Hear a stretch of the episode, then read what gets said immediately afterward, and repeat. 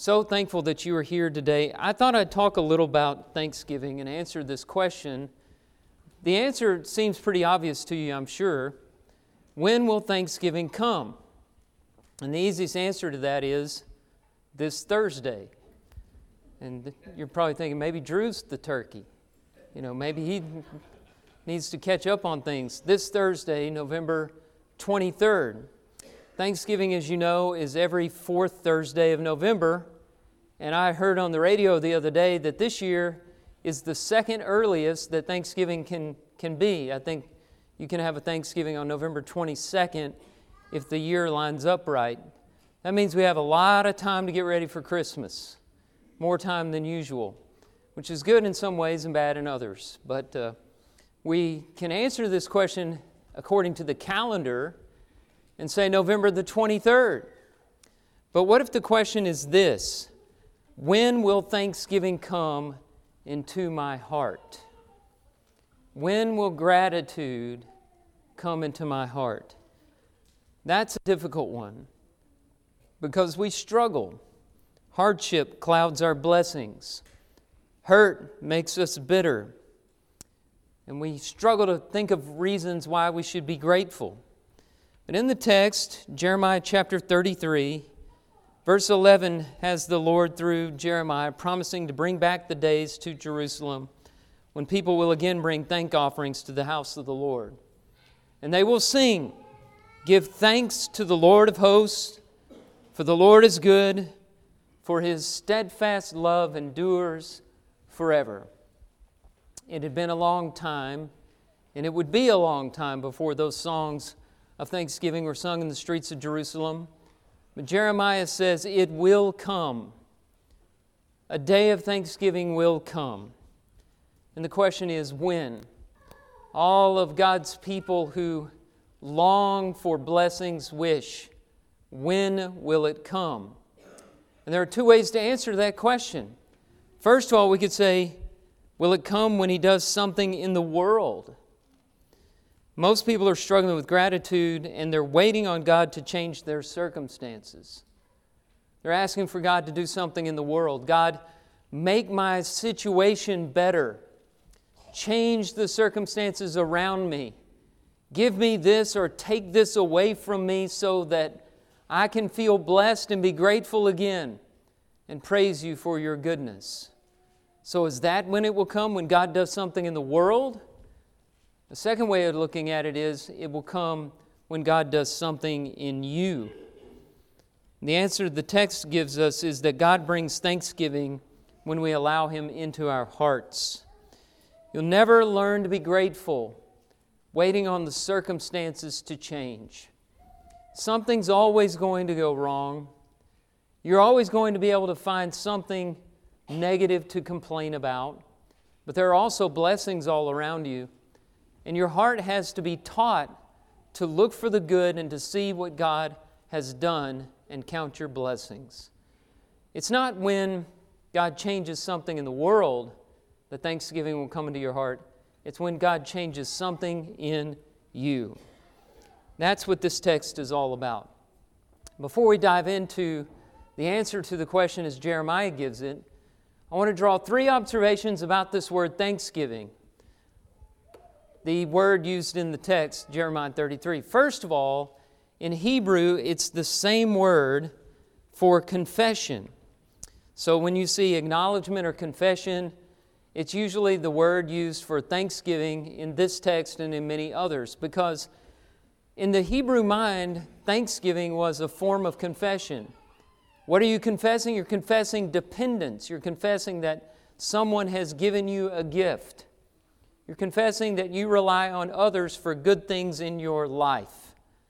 And that spirit of confession, which is a spirit of humility and modesty, accompanies thanksgiving in the Bible. Number two, I also want to bring to your attention that in certain contexts, as here in Jeremiah 33, it refers to a sacrifice, namely the peace offering or the fellowship offering. The thanksgiving offering or the peace offering, the fellowship offering, is described many times in the books of Leviticus and Deuteronomy. It was different from the burnt offering or the sin offering or the guilt offering because it was given spontaneously. you would bring this offering when things were at peace between you and God to express your gratitude for what God has done in your life, for uh, opportunity to worship Him and praise Him, and to express your fellowship with Him and His people. The fellowship offering or the thanksgiving offering was to be eaten on the day it was offered. Some of the meat was shared with the Levitical priests, and the rest of it was divided up amongst the sacrificer and his friends. And another interesting distinction about the peace offering is that, unlike the other offerings, it was offered up by the person who brought the sacrifice. The burnt offerings, for example, you'd bring the animal to the priest and he would sacrifice the animal for you. He would do the slaughtering and, and do everything for you. But the peace offering, you would bring it to the temple or the tabernacle, depending on the time, and you would offer the animal up yourself. The animal you raised, the animal you may have named, you would lead it to slaughter and you would kill it with your own hands. So it was very personal, and it was, uh, it was something that was done by someone not seeking forgiveness necessarily, but wanting to express thanks and fellowship with God. What are some modern day equivalents? Well, you could think of any prayer, any song, any gift of love, any act of service done out of gratitude in your heart for what God has done in your life. That's our peace offerings today. One third observation about this word is it's used in the Old Testament. Thanksgiving is something that glorifies God. Look at Psalm 50, verse 23. The one who offers thanksgiving as his sacrifice glorifies me. We're put on earth to glorify God, to bring recognition to his great name, to show the world that all good things come from him, and that we all should bow before his mighty throne. One way to do this, a very important and essential way to do it, is through gratitude in praise. Thanksgiving is not just something for us something necessary in our lives, it's needful for God.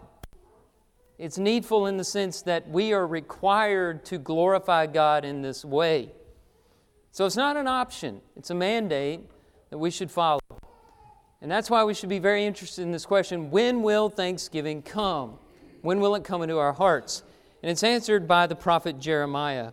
Notice with me several answers to this question as we look at the text starting in verse 1. Number one, thanksgiving will come after God speaks a second time. Look how the chapter opens. The word of the Lord came to Jeremiah a second time while he was still shut up in the court of the guard.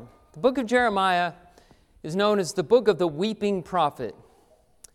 The other book Jeremiah penned was called Lamentations. Jeremiah is not known for his rosy outlook on life. He lived through very difficult times in Jerusalem. But chapters 30 through 31, in which our text is located, is known as the most positive section of Jeremiah in the whole prophecy. And the only time frame given for it is chapter 32, verse 1, which tells us this was during the 10th year of King Zedekiah. It was 587 BC just one year before the utter destruction of Jerusalem and the temple. It was still a time in which they were under siege. As you can see in verse 4, many buildings had been torn down in order to prevent the siege, and the Babylonians were at the gates. At this time, Jeremiah was, as we read, shut up in the court of the guard. In other words, he was in prison, and God spoke to Jeremiah a second time during his confinement, the first being in chapter 30. He wasn't going to leave his prophet in the dark. God is faithful and he lets his people know what they need to know to get through hard times. That's what is meant here by God speaking a second time. God is faithful to us. He will not leave us in the dark. He has confirmed his word and he has made it sure. This is a major theme in 2 Peter. Peter writes a couple of times in chapter 1 and chapter 3 saying, I know you already know these things. I'm writing these things to stir up your mind by way of reminder. I want you to know this a second time. And in chapter 1 of 2 Peter, verse 19, after telling his readers about his experience on the Mount of Transfiguration, where he and John and James were there to witness uh, Jesus' transfiguration, this glorious event, he mentioned that he had heard a voice from heaven, the voice of the majestic glory. And after talking about that experience, he tells his readers this in verse 19 And we have the prophetic word more fully confirmed, to which you will do well to pay attention as to a lamp shining in a dark place until the day dawns and the morning star rises in your hearts. He's saying, Yes, I heard a voice from heaven, but the word that's being preached to you by the apostles is more fully confirmed than that. And it's better for you to listen to the Bible than even the voice coming from heaven that I heard on the Mount of Transfiguration. You have more in the Bible than I had in that moment of glory. That's something that ought to encourage us in dark times when we're wondering when Thanksgiving will come. Go to the Bible, read God's Word, derive the encouragement from it, and listen to the Lord. Number two, when will Thanksgiving come? Number two, after the Creator makes the world. Look at verse 2. Thus says the Lord who made the earth, the Lord who formed it to establish it, the Lord is his name. So Jeremiah takes great pains to point out a couple of things here. First of all, that the one who is making these promises is the one who made the world. He is the creator himself, and he says his name several times. If you have Lord in all caps, that's the personal name of God, Yahweh, which means something like self existent one. So, why is he telling us here that Thanksgiving will come after the Creator makes the world? This isn't a sign of things to come. The world has been made. No big news here, right? So, why is he saying this? He's saying it because he's reminding us the one who promises peace that will bring thanksgiving is the one who created the world. And if he's powerful enough to create the universe, can he not bring peace in your life that results in gratitude and thanksgiving to God? Indeed, he can. Number three, he will, Thanksgiving will come after we call to him. Look at the first part of verse 3. Call to me, and I will answer you. It's a simple equation. Call to God, pray to God, and He will answer you.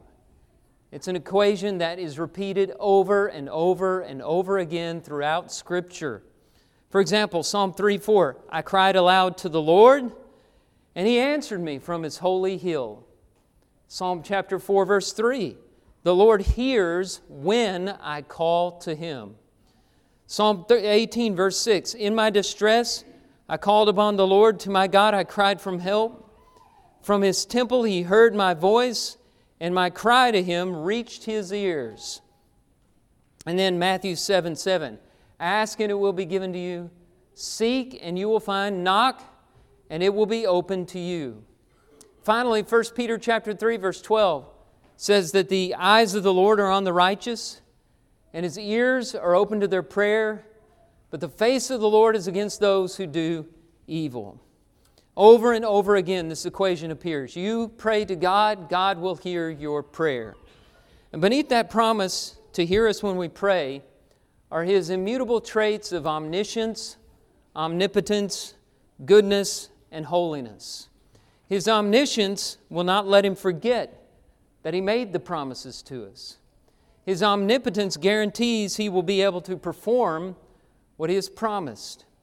His goodness will not let him disappoint us in failing to fulfill the promise, and his holiness will not let him misrepresent himself. If God promised it, it will come to pass. Therefore, we should be more concerned over whether we are hearing God than over whether He can hear us. God hears us when we cry out to Him. And He promises He will hear us when we pray, and He will respond with blessings. So if we're not being blessed and we're not feeling grateful, maybe we ought to ask ourselves are we praying to the Lord? Maybe the problem's in our prayer life and not with God and what He's doing. He will bring thanksgiving after we call to Him. When will Thanksgiving come? Number four, when you least expect it. Look at verse 3, the last part of it. He says, I will tell you great and hidden things that you have not known. Hidden things comes from a word meaning cut off or to make inaccessible. It's often used of like a prison wall, a wall that's implacable, unscalable, that you cannot pass. Imagine, here's the imagery imagine a great wall, and behind that wall are secrets that you want to know. The answer to your prayer. Behind that wall are blessings God has in store for you in the future. All your hopes and dreams are behind that wall, and you can't see them at the moment. That's the imagery used here. And God, through Jeremiah, is telling his people expect the unexpected. Just because you can't understand what God is up to, that does not mean He's not working in your favor and for your benefit. He will do things in His time, on His schedule. Wait on the Lord. Remember, God is timeless. He is eternal. He stands outside of time. One day with the Lord is as a thousand years, and a thousand years as one day. You may grow impatient, wanting Him to come through for you. You may think, this is never going to get better Wait on the Lord. He is good and He will perform what He has promised. Number five, when will Thanksgiving come? After His wrath is finished. Look at Jeremiah 33, verses 4 and 5. For thus says the Lord, the God of Israel, concerning the houses of this city and the houses of the kings of Judah that were torn down to make a defense against the siege mounds and against the sword. They are coming in to fight against the Chaldeans and to fill them with dead bodies of men, whom I shall strike down in my anger and my wrath, for I have hidden my face from this city because of all their evil. I realize the wording is a little confusing there, but Jeremiah is saying that Judah may put up with a Judah may put up a fight, but the Chaldeans, which are the Babylonians here, the Babylonians will prevail over them in the siege no matter how hard they fight they will not be able to prevent the destruction of their city and the holy temple in Jerusalem. God wants Jeremiah to recognize two important truths here. Number one, the destruction was happening because of his anger. This is God's wrath over sin that had been going on and on and on in Jerusalem for far too long. Number two, he wanted him to know this was happening because of Judah's wickedness. God had been warning them for 40, 40 years through Jeremiah alone, not to mention other prophets and other good people, and they just would not listen. And the time had come for wrath. You see, sometimes God has to tear down before He can build up. He can't bless us as long as we're stubbornly cleaning, clinging to our sin. And so His wrath clears the way of all the obstacles for repentance to come. And when repentance comes, then comes the blessings. That's where thanksgiving is tied in. First, the wrath must come, justice must be done, the judge of all the earth must speak in his righteous indignation, and then, upon repentance, will come the blessings. But we must repent. We cannot allow his wrath over our sin to make us bitter we can't shake our fists at God and blame Him for what has gone wrong due to our disobedience. Humility and repentance is what is necessary. Then will come the blessings, which leads us to number six. When will Thanksgiving come? After a restoration. After you read about the destruction and the wrath of God in verses 4 and 5, Jeremiah pivots really suddenly in verse 6 Listen to what he says Behold, I will bring to it, to the city, health and healing, and I will heal them and reveal to them abundance of prosperity and security. I will restore the fortunes of Judah and the fortunes of Israel, and rebuild them as they were at first. I will cleanse them from all the guilt of their sin against me, and I will forgive all the guilt of their sin and rebellion against me. You can understand maybe why Jeremiah was thrown into prison. He's preaching wrath and destruction, and people didn't like that message. And he's saying, right after that, there's going to be a restoration. Back in um, chapter, chapter 32, you learn why he was thrown into confinement. King, has, King Zedekiah was very angry with him because he'd been preaching the destruction of God's city How can you, Jeremiah, say that God will tear down his own temple? And how can you say that me, the king, that I'll be taken captive by the Babylonians? You're, you're a traitor to this country. So they threw him into prison. And then Jeremiah says to a servant, I want you to go out to Anathoth. That's a village not far from Jerusalem, which would be in the, the wake of destruction. I want you to go out to Anathoth and buy me a piece of property. This isn't the behavior of someone we normally expect who's saying, This place is going to be destroyed. That seems like a bad real estate investment, right? But that's what Jeremiah did, and he bought that property as a sign that in a few decades it would be worth something again.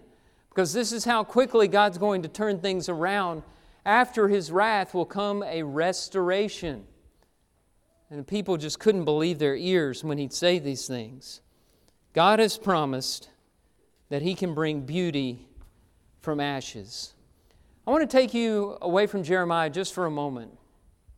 If you'll indulge me and turn over to Isaiah 61. Isaiah 61 is very similar to Jeremiah in the way that it talks about restoration. It's not just restoration from something that has grown old, not just restoration from something people have torn down, restoration by God of something that He Himself has, has torn down in His wrath. And I'll read a few lines from the New King James Version here, starting in verse 1. The Spirit of the Lord is upon me, because the Lord has anointed me to preach good tidings to the poor.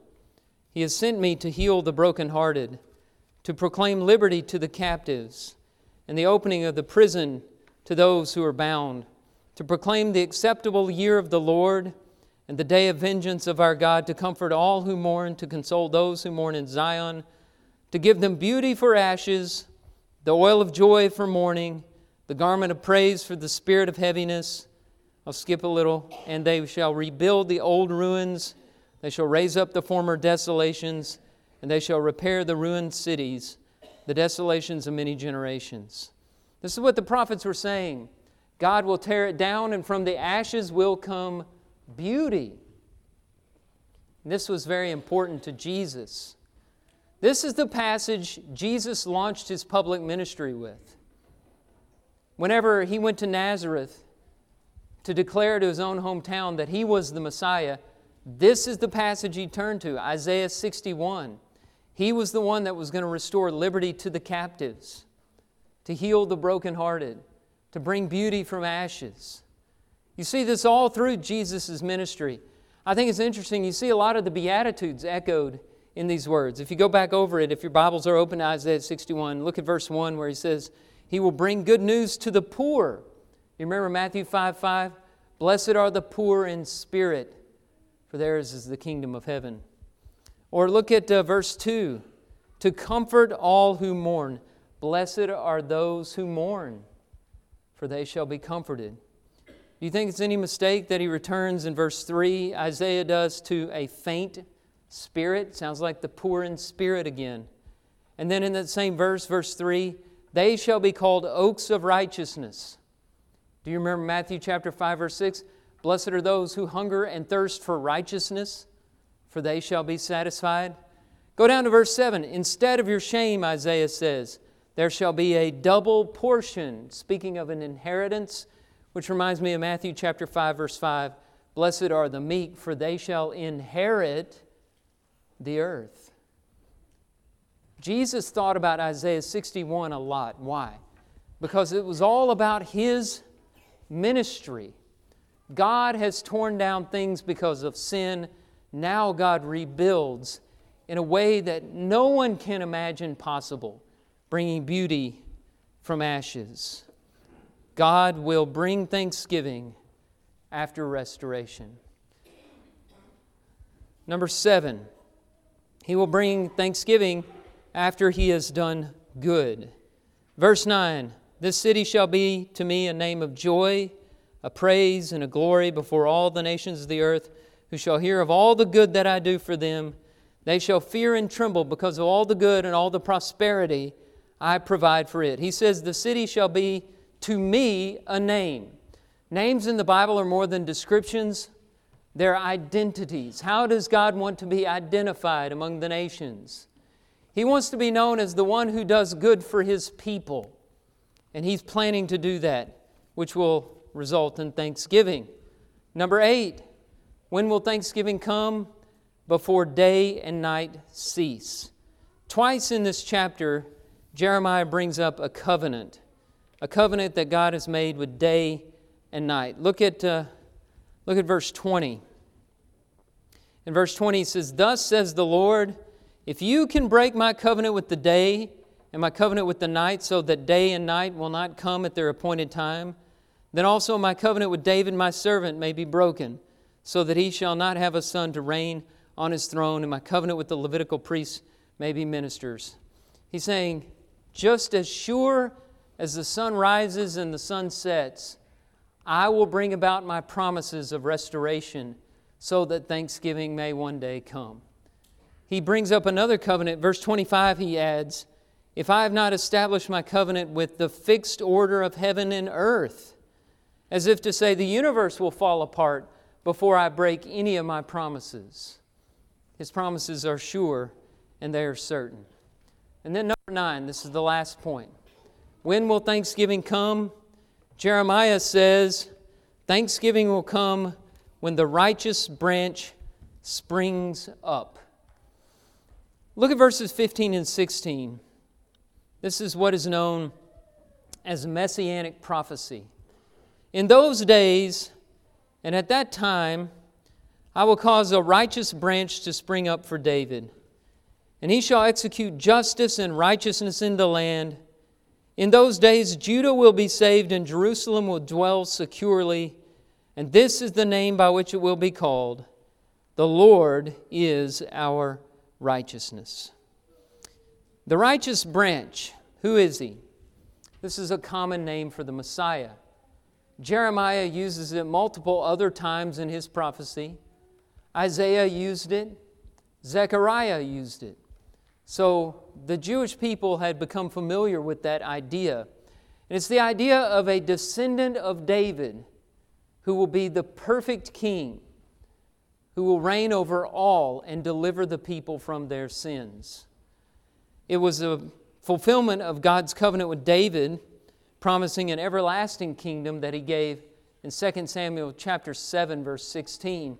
And Jesus of course is the fulfillment of these prophecies. He is the son of David. He is the righteous branch springing up from the root of Jesse. I want you to focus here in this prophecy in Jeremiah 33 15 and 16. Focus on the work of the Messiah executing justice and righteousness in the land. Jeremiah says that when he does this, he says, Judah will be saved and Jerusalem will dwell securely. Lately, since war has burst out on the Middle East. A lot of people look at prophecies like this and many others, and they think about the nation of Israel. And they think this may be telling us something is happening over in Israel that's going to usher in the end of time, at which time Jesus will finally come and sit on that throne in Jerusalem and rule over Israel as a powerful nation. Literal Israel and Judah did return back to their homeland 70 years after this prophecy was made, but they never reestablished an independent state ever again. Now, there was a little period we call during the intertestamental period between the writing of the books of Malachi and Matthew when a family called the Hasmoneans, they were a Jewish people, overcame the Seleucid kingdom, which was a Syrian kingdom that tried to Hellenize the world, tried to make them into a Greek culture and worship Greek gods. This Hasmonean family, the Maccabeans, also known by that name, they regained the independence for Israel for about 100 years. But it was 100 years of warfare, 100 years of strife, and it was short lived because in 63 BC, the Roman general Pompey came in and destroyed Jerusalem and took it over for Rome. And so that could not have been the fulfillment of this prophecy either. After World War II, the state of Israel was established in 1948. People started looking, this is the fulfillment. This is when Israel will be saved and will be secured, and Christ will come and he will reign. We're still waiting. One war after another happens. War is happening now. We hear people speaking of literal fulfillment again. And yet, things continue as always.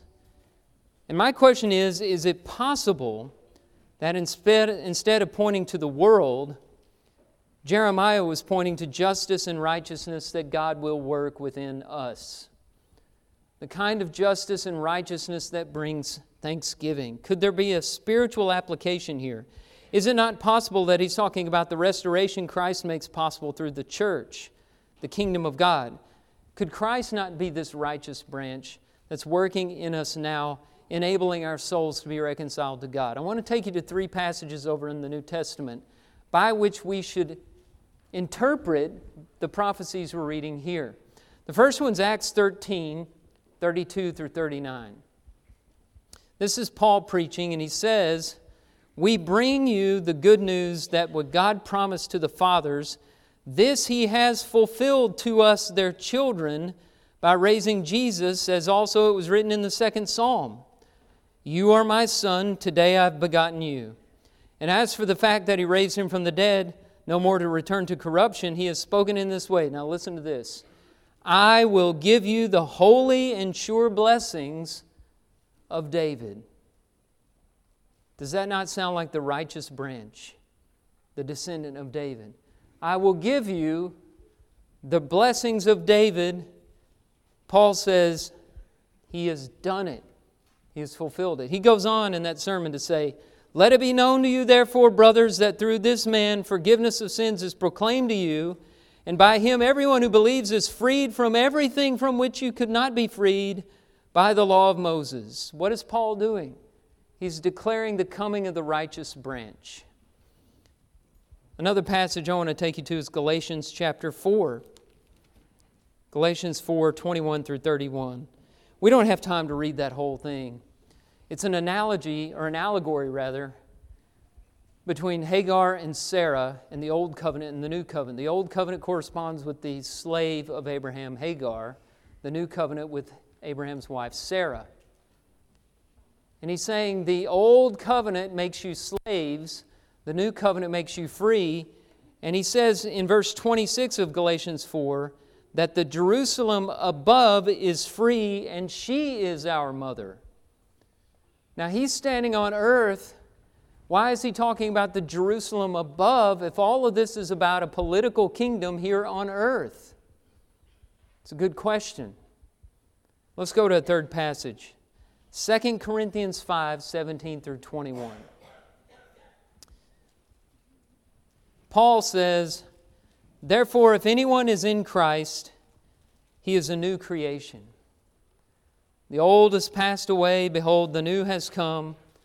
All this is from God, who through Christ reconciled us to himself and gave us the ministry of reconciliation. That is, in Christ, God was reconciling the world to himself, not counting their trespasses against them, and entrusting to us the message of reconciliation. For our sake, he says, he made him, Christ, to be sin who knew no sin, so that in him we might become the righteousness of God. I think it's interesting through that passage, Paul never uses the name Jesus. How does he refer to Jesus? He keeps calling him Christ, which is the Greek equivalent to Messiah, meaning king or anointed one. The one spoken of by Jeremiah in Jeremiah 33 when he talks about a time when the righteous branch shall spring up, and Judah shall be secure, and Jerusalem shall be safe.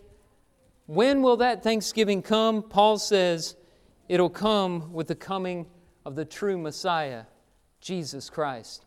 And what is he going to do? He's going to die in our place so that we may be reconciled to God. And friends, if, if you can think of a better reason to give thanks to God than that, then you're smarter than me. I can't think of anything better to praise God for than the liberation of sin, than to be free from the debt that I owed that was going to end in condemnation, and to know I don't have to live eternally apart from God. I can live with God, and not even death can take that away from me. Is there anything to be more grateful for than that? I can't think of it. Thanksgiving has come, and it's come through the righteous branch. It's come with Jesus. He was sent according to the word spoken a second time, the word made more sure. He was sent by the Creator of the universe. He was sent in response to prayer. He was sent when in a way least expected, although it was at the right time. He was sent to finish God's wrath on the cross. He was sent to restore all things by redeeming us from our sins and reconciling us to God. He was sent according to the goodness of God. He was sent as surely as the sun rises and sets, and he is the righteous branch of prophecy, the son of David, the rightful heir to the throne of God. He is the king of our lives. Have you made him king of your life? Do you have cause to give thanks to God? Are you praising Him out of gratitude in your hearts over what He's done for you, liberating you from your sin, or are you still waiting for the righteous branch to come? He has come, and safety and security is here. That peace can be yours if you'll come into obedience with Christ by believing in Him, repenting of your sins, confessing His name, and being baptized for the forgiveness of your sins. Are you walking faithfully with Him? Are you grateful? Do you need to change your perspective and look at all the things God has given you? We're going to give you that opportunity if you need some help to come forward as we stand and sing this song. Will you come?